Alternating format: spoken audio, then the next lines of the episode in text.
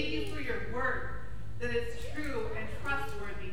And so, Lord, I just pray right now as we go forward into your word, Lord, Holy Spirit, just open our hearts and our, our minds, our ears to hear what you have for us. That we would be a people that would hear and be quick to obey. I ask for this in Jesus' name. And I lift up our pastors. I just thank you, God, for the calling that you put on their life and the countless people that it has blessed. I just pray that you would bless them abundantly and uh, just be with them now in Jesus' name. Amen. Amen. Well, we're in our summer series titled I've Been Wondering. And this mini series that I'm teaching on is addressing the question I've been wondering, is faith enough? Is faith enough? And we're going to look at today our head space and our heart space because it matters. But for a quick recap of what we learned last week, we addressed is faith enough? It's an honest question. We wrestle with it sometimes when we're waiting on God and we have to practice patience. When we compare ourselves or our circumstances to others, we question, is my faith working? Is it enough? Have you been there?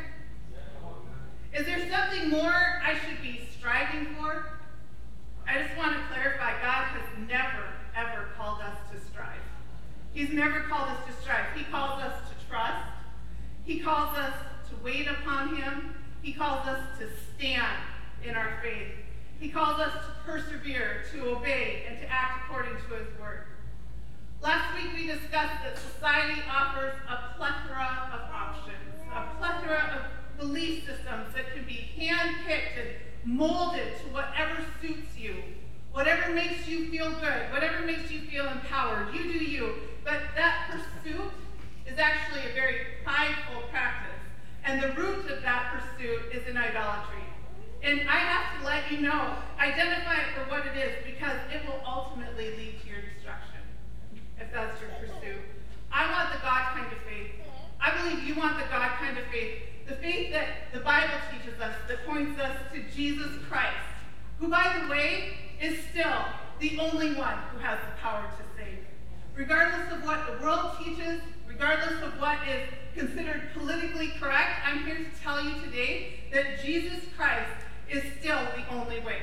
He is the way, come on. He is the truth, amen. He is the life, and nobody can come to the Father but through Jesus. Don't try to concoct something else. It's not going to work for you. He is the only way, the only one who can redeem you and make you righteous. It's through Him that we fulfill the purposes He has for us. He's got a purpose for each and every one of you in this house today, and anyone else who's listening to this message. It's with the Holy Spirit that we walk in power. It's by our Father God that we can take on the identity of sons and daughters of the Most High King. Amen? Amen. Amen. We want to be certain that when we're walking out this faith life, we're walking out the God kind of faith that's taught in the Bible. The faith that brings true healing, wholeness, direction, and victory in our lives. And I don't want anything less. Do you want anything less? Absolutely not. Faith is powerful. Jesus teaches us that it's not necessarily the quantity of your faith. The faith the size of a mustard seed, a little bit of faith, can move mountains. Without faith, it's impossible to please God. Faith is a gift from God. It saves you. It sustains you. It brings him glory. But we have a responsibility in it. Faith comes by hearing, and hearing by the word of God. We own a responsibility in building our faith. Our foundation scripture comes from 2 Peter chapter 1. In 2 Peter, he goes into this and he says, first to start with, grace and peace be multiplied to you. It's relevant. God's grace is God's power. His peace is nothing missing, nothing broken in your life. And he declares, grace and peace be multiplied to you. And then he says, because in the next few verses, so that you can know his divine power, so you can know his exceedingly great and precious promises, so that you can be partakers of the divine nature. God is such a good, good Father. Amen. Thank you for pulling up the verse then, and it goes into, but also for this very reason, give all diligence, add to your faith, supplement your faith, virtue, to virtue, knowledge, to knowledge, self-control, to self-control, perseverance, to perseverance, godliness, to godliness, brotherly kindness, to brotherly kindness, love. For if these things are yours and abound, you will be neither barren nor unfruitful in the knowledge of our Lord Jesus Christ. I think that's so good. That's so good. God did not design you to live a boring, humdrum life. He cares that you have good fruit in your life, that you bear amazing fruit, that you're fruitful in what He has for you. For he who lacks these things is short sighted, even to blindness, and has forgotten that he was cleansed from his old sin. And then I love that I love that Peter says, you know what? It's right that I remind you of these things. You think, well, I know that all, I've heard it all before, I can check out. Peter's like, no, it's right. As long as there's air in my lungs, it's right that I remind you of these things and I stir you up. Sometimes we need stirring up to remember what God rescued us from. Amen. The prodigal came home. Amen. Sometimes we need stirring up to be reminded of his power and his promises in our lives. That he's given us power to walk in his very nature. We're called to walk in his very nature in our now and throughout our future. We're not called to walk like, oh, when I'm in heaven. No, we can walk in that power, that authority, that nature right now. I want to fully access those promises in this life and leave nothing on the table. But we have to be engaged. We have to be purposeful. And last week we went into Hebrews chapter 11, one of my favorite passages of Scripture. And we touched on the lives of three heroes of faith Noah, Abraham, and Sarah. They persevered. They walked with God throughout their lives. They trusted Him, even though the promises took much longer than expected. God was faithful, and their lives today are still affecting generations. What a legacy. What to God that He would do that in and through your life. That the way you choose to live today affects your children and your grandchildren, but there are nuggets of wisdom and there's faith foundations that you pass on that legacy upon, or, or generation upon generation upon generation is still being talked about. Yeah, we need to have a long view, church. When they persevered, they pressed, and they didn't consider the challenges around them. They didn't consider the impossibilities. They didn't weigh out the data trends or the cultural opinions and values to be fitting into a certain mold. They set their focus on God. They set their focus on His nature, His truth, and they staked their lives on it. Amen? We need to pull from these heroes of faith and have their ability to have the long view before us. Not be short sighted, but to cling to God's promises and His character, to persevere. We talked about God's grace and peace. We talked about grit. A little bit of grit, right? We need some staying power in our lives, a made up mind. Trusting that God has given us the power, just like He did with Noah with Abraham, with Sarah. He's given each one of you the power to build, to pioneer, and to deliver something godly into our generation. We had an unplanned illustration last week and conveniently so this week of some technical difficulties. Last week our system was working great, our sound system was working great, right up until the start of service, and then it went. We don't know why, we're working on that, um, but we noted it to be a distraction, yeah. not worthy of losing ground. Right, yeah. we noted, yep, that's a distraction, but it's not worth us losing ground. And we continue to press on with ministry. Amen. I got to tell you a funny story because in the next day, this is what happened. The next day in, in my little world, this is what happened on Monday. Kelsey, my daughter, said, Hey, mom, I'm making burgers. I want you to come on over and, and I'll have supper with us. So I went over to her house to have grilled burgers. She put the burgers on the grill. I looked outside. The flame was just a little bit aggressive, That, that was my evaluation. That flame looks just a tad bit aggressive. Maybe we should uh, take a look at that. Long story short, the grill caught on fire. It was literally a fireball. And it is officially toast. No pun intended. We wound up going out to Culver's to eat. I went home that night and I was reaching for something in the cupboard above the stove. And a glass bottle of rice wine vinegar fell out of my cupboard and shattered the glass top of my stove. Really sad. Not a cool thing at all, so that's shattered. I called Kelsey. I said, hey, you know what? Listen, your grill caught on fire. My stove is broke. I think this is a sign from God that we are not meant to cook. I'm like, thank you, Jesus. I finally have the rhema word from God. And Kelsey, Kelsey goes, no, Mom, you got to keep cooking. You got to keep cooking. So the sound, the fire, the stove top, they're all small, temporary things, right? They're just inconveniences. They're sometimes a little bit stressful, but sometimes we face big things in life. Things that are life-shattering, faith-stretching things. And I want to tell you, the truth of God's word applies to the small as well as the big. The truth of God's word is trustworthy. His character is trustworthy. Sometimes what we need in life is we just need someone to come alongside and continue to encourage us and say, listen, you just got to keep on cooking. You got to keep on running. You got to keep on trusting. You got to keep on believing because God's word says he's working it out for you. He's working it out. Amen?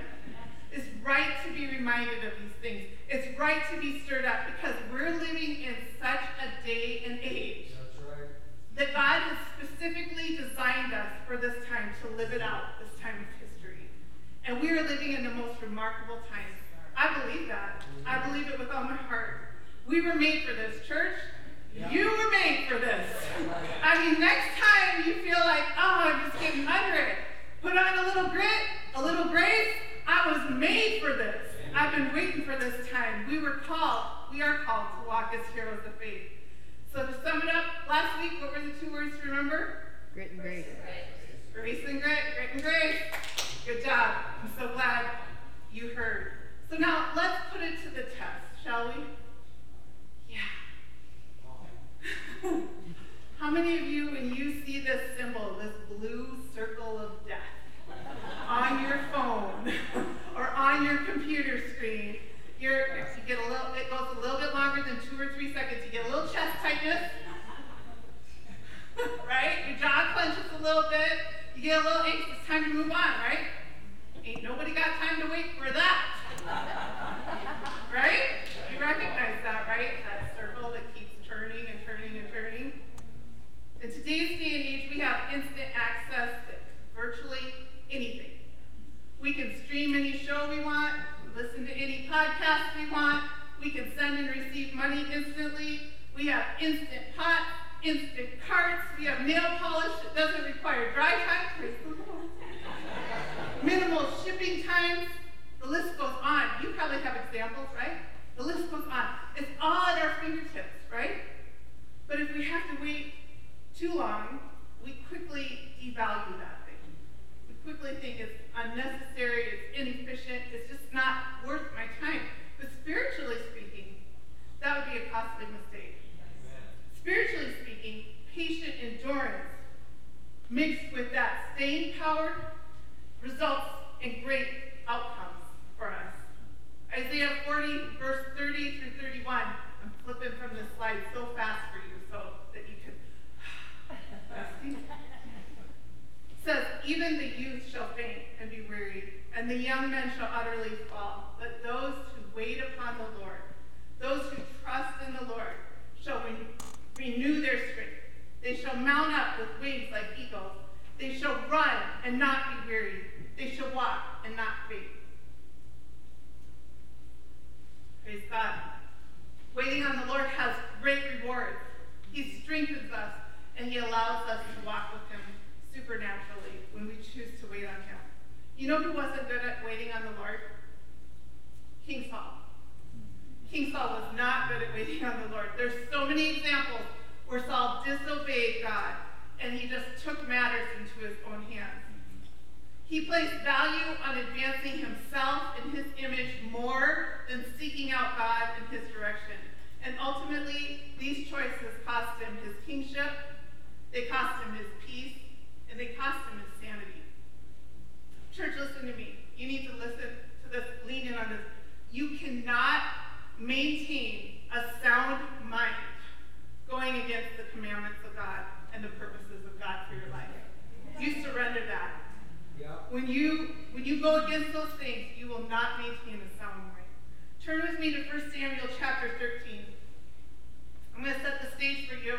It's the second year of Saul's reign, and he's preparing to go to battle against the Philistines.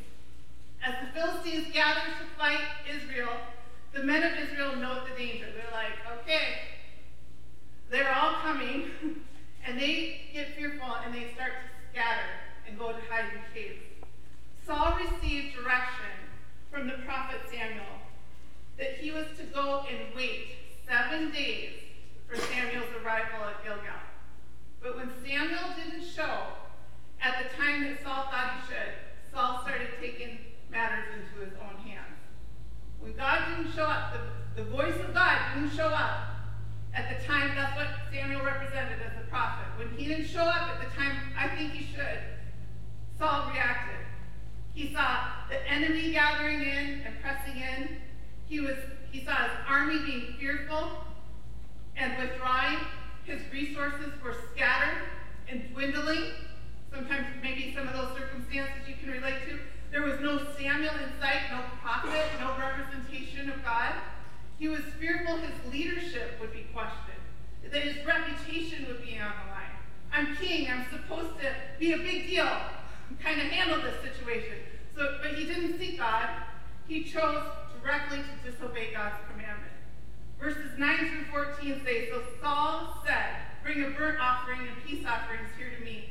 And he offered the burnt offering. Now it happened, as soon as he had finished presenting the burnt offering, that Samuel came, and Saul went out to meet him that he might greet him. If he had just waited just a little bit longer, Samuel was on his way. He was, he, as soon as he had finished, there goes Samuel. And Samuel said, What have you done? Saul said, When I saw that the people were scattered from me, and that you didn't come within the days appointed, and the Philistines gathered together at Michmash, then I said, The Philistines will now come down on me at Gilgal, and I'll have not made supplication for the Lord. Therefore, I felt compelled. Therefore, I felt compelled, and I offered a burnt offering. And Samuel said to Saul, You've done foolishly. You have not kept the commandment, and some translations say the appointment. You have not kept the appointment of the Lord your God, which he commanded you. For now the Lord would have established your kingdom over Israel forever. Would have, could have, should have. The Lord would have given you this promise. He would have established it forever, but now your kingdom shall not continue. The Lord has sought for himself a man after his own heart. And the Lord has commanded him to be commander over his because you have not kept what the Lord commanded you.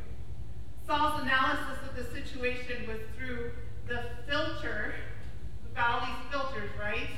It was through the filter of a cluttered, self-serving heart. It wasn't through the filter of a, a humble, faith-filled, God-serving heart. Saul says, I felt compelled. And so I reacted. I felt compelled. How many of you have had knee-jerk reactions? Knee-jerk reactions, the compulsion that you act on without thought, without faith, without self-control. It, that's how he acted, and it didn't. It cost him his appointment with God, and ultimately it cost him his kingship.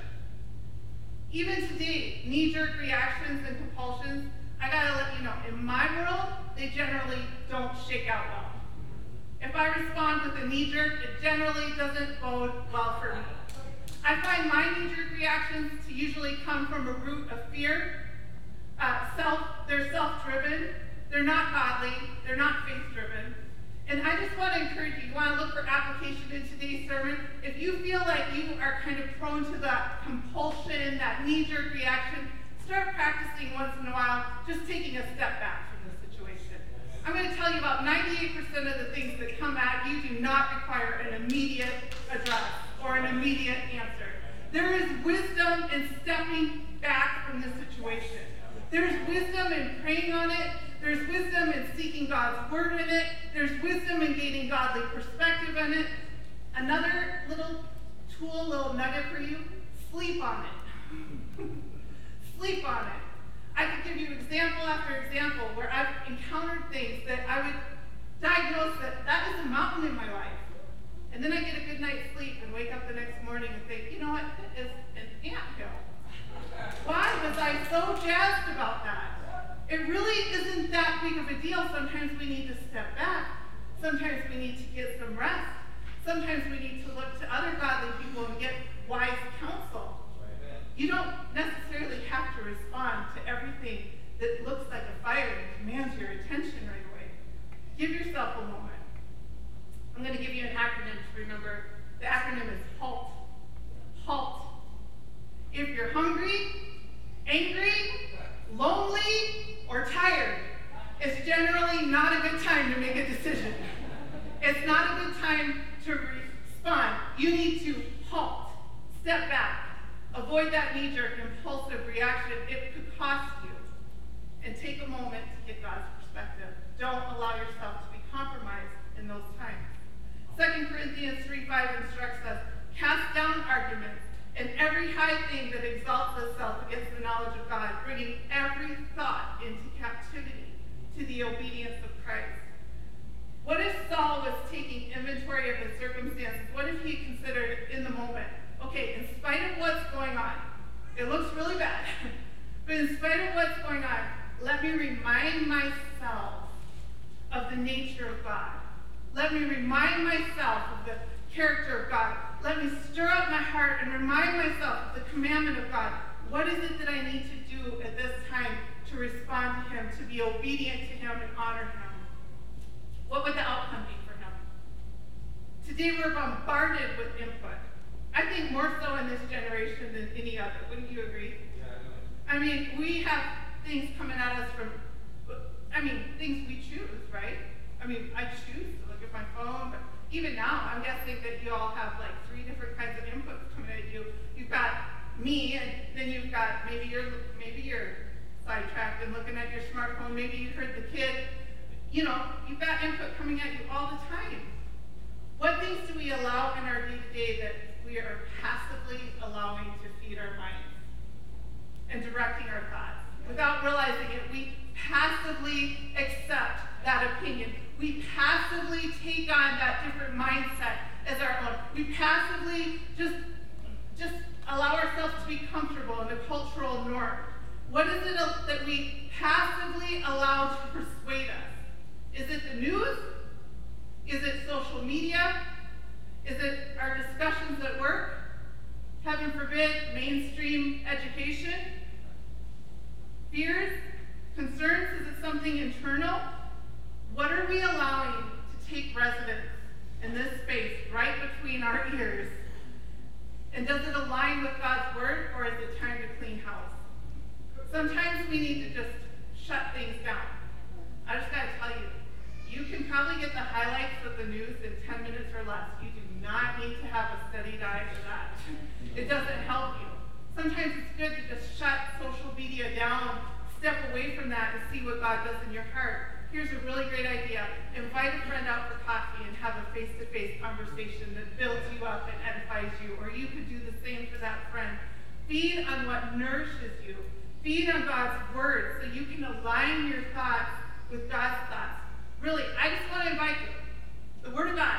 Take it out and read it. For yourself. Every day. I want to invite you to do that.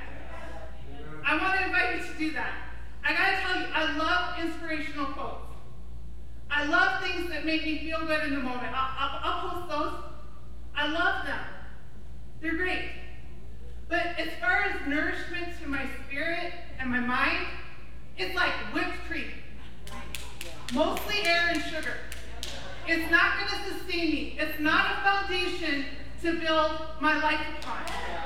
Somebody else's second-hand revelation is not going to sustain me.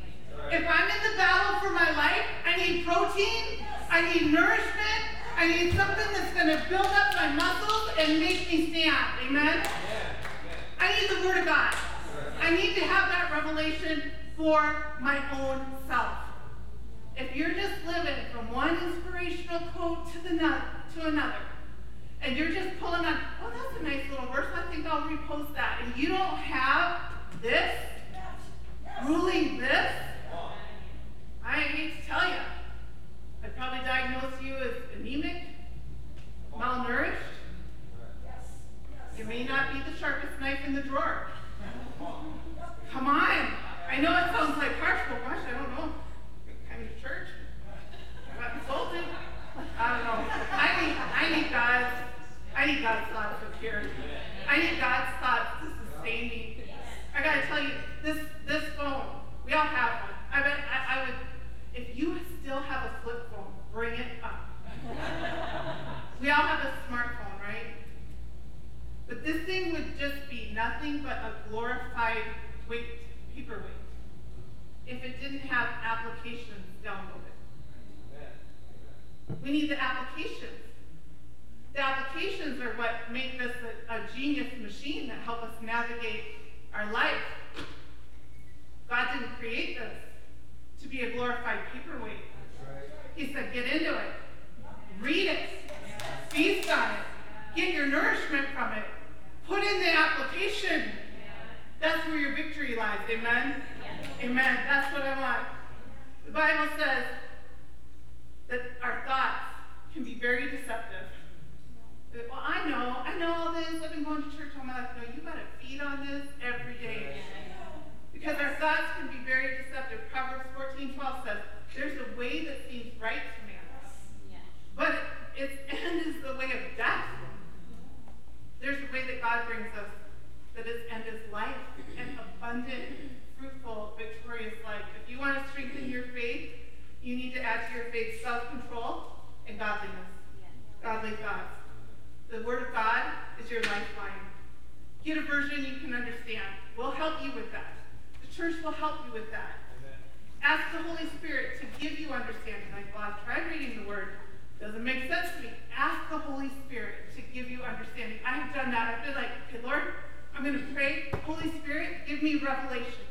As I as I jump into your word, give me revelation. You know what happens? It's like soldiers on a field. Things start popping up out of the word. It's what I needed for that day. Or, or the thing is, is, is a good example of this. Ryan Zitzman did offering. He had no idea what I'd be preaching on. Saul and David.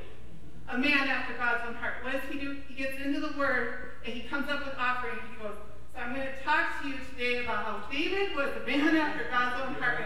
God just aligns things. Amen? How did that happen? Look for the application. Amen? Faith is not just hearing, it's stepping out. It's practicing what God gave you. Samuel told Saul, hey, your time is limited. The next king of Israel will be a man after God's own heart. And that's the legacy that King David had. He's also listed as the hero of faith. He was a man after God's own heart. What to God, that that's what we would be known for. A man after God's own heart. A woman after God's own heart. Lord, let it be so. In Jesus'. In the very next chapter, per God's direction, Samuel seeks out David, the youngest brother in the house of Jesse, and he anoints David in front of his brothers. It says in 1 Samuel 16, 13, and the Spirit of the Lord came upon David from that day forward. The power of God came upon David from that day forward. As we read on, still, still in chapter 16, keep that as noteworthy, we learn that David finds favor with King Saul, who's afflicted by a distressing spirit. When David would come to Saul, he would play his harp, and that distressing spirit would leave Saul, and Saul would find peace. So in the same chapter, David gets anointed, he goes into the presence of the king, he finds favor with the king. In the same chapter, Saul says, I want you to be my armor bearer. In chapter 17, the next chapter, David slays Goliath, and he's embraced and celebrated by the Israelites. And it seems like things are starting out and looking the way we would like our faith walk to look. This is how we would like our faith walk to look. Our sound people have been awesome, and there we go. Isn't that how we want it? We want to receive the promise and the prophetic word.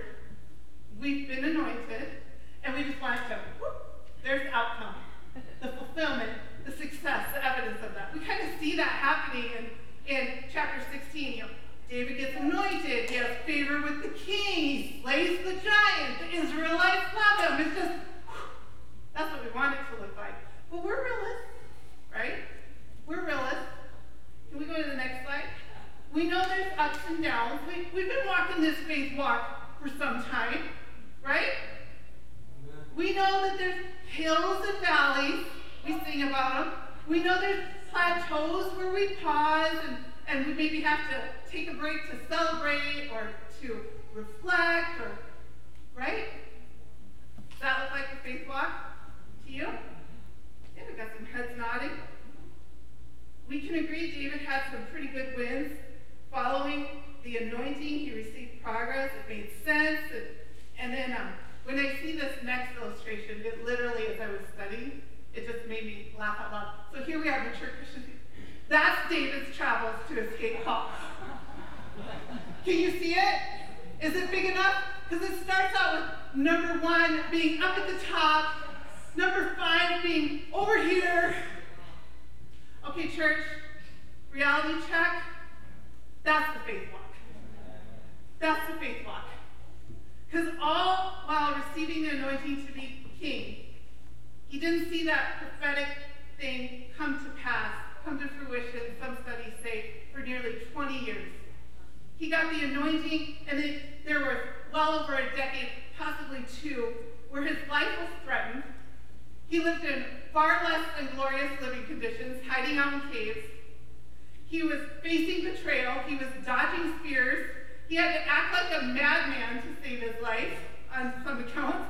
And that's just a few of the adversities that he faced while waiting to see the promise of God come to pass in his life.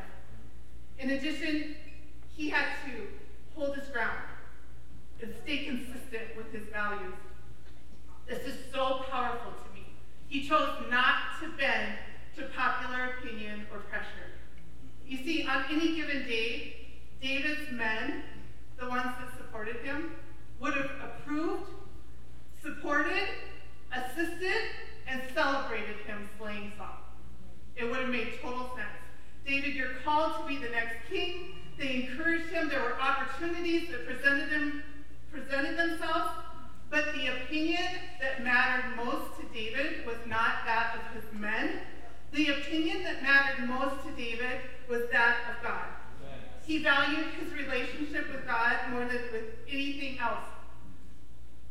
You see, his relationship with God had been cultivated in the quiet times. His relationship with God had been established while he was still an unknown. Some of you are frustrated with small beginnings. You're frustrated with the quiet times where you think God isn't moving God is saying, no, I don't waste anything. This is where the foundation gets laid. And David said, I will not relinquish that. His relationship with God had been proven in physical battles and in the battles of the mind and in the heart. His relationship with God was proven. He esteemed his relationship with God above all others.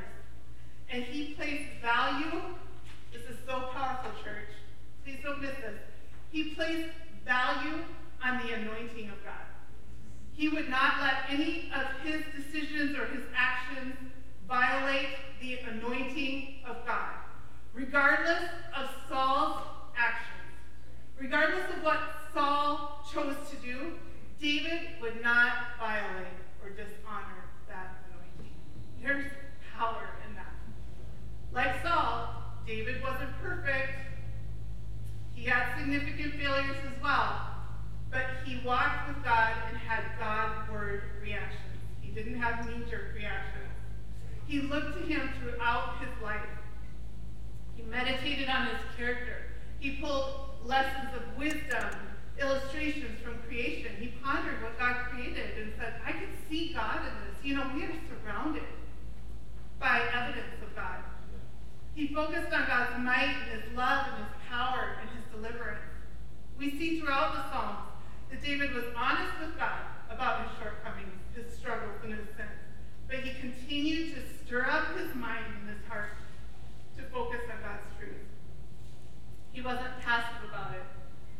It's in my notes. Interesting that Ryan um, shared on this too. When David was confronted with his sin with Bathsheba by the prophet Nathan, he didn't make excuses or place blame on others. That's exactly what Saul did.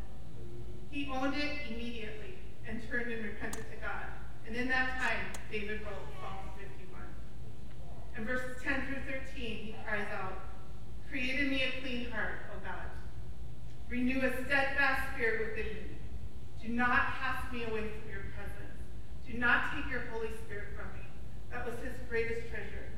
Restore to me the joy of your salvation and uphold me by your generous spirit. Then I will teach transgressors your ways, and sinners shall be converted to you. Both kings were chosen by the same God for the same nation. Both kings were anointed by the same prophet. Both kings exhibited successes and failures that were so significant. One king chose the admiration and praise of people. He chose self-reliance. When confronted with his sin, he would make excuses and blame others. He was concerned more about his image, his image. One king was a man after God's own heart, repentant, persistent, aligning his mind to the truths of God, keeping his heart soft toward God, his promises, and his ways. This morning, church, I want to ask you, what kind of king or queen do you choose to be? Please stand with me. To invite the worship team to come on up as well, please. Grateful for them. I believe we're all called to be heroes of faith in our generation, to press in and persevere. If faith in God is new to you, and you're a guest here, you might be asking, like, what is going on? I just came to visit. You're telling me God is calling me to be a hero of faith. What does that mean? I want to tell you, the Bible teaches us that God created each and every one of us with a divine purpose, with specific gifts. They're timely and they're necessary, and He created us to have a good